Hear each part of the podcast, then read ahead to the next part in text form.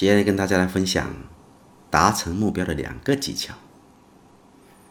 当总目标不清晰时，明确什么是你想要的，什么你不想要的，视觉化这个目标，列出实现目标有什么好处，实现不了有什么坏处，列出实现这个目标的资源，并列出实现这个目标的行动计划。接下来我们来看一个案例，一个经理问我。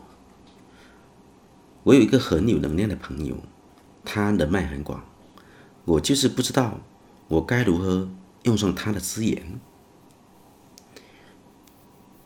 你可以问他，你用他资源是要干什么呢？想达成什么目标呢？推广我的产品呀。我们可以这么问。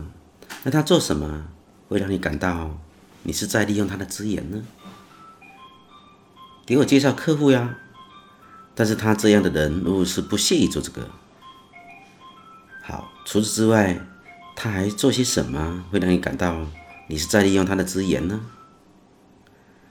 那我给他的朋友讲课，很好。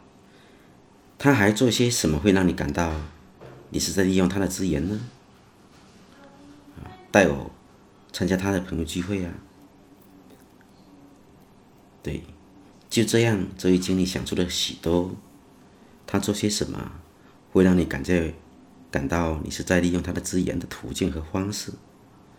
这位经理的眉头越来越舒展，思路也更开阔了。同时，他有新的困惑。可有的事是他不愿意干的呀。也就是说，有的事他愿意干，对吗？是的。列出你刚刚看到的资源清单，把你的朋友现在就愿意做的事情立即打勾，把他不愿意做的事情打个问号，然后问自己：我要做些什么？他愿意去做这些事呢？我还可以做些什么？他更愿意去做这些事呢？好好列这个清单，还可以找你的朋友、同事，头马风暴这个清单。这位经理心情越来越喜悦，精神开始振奋。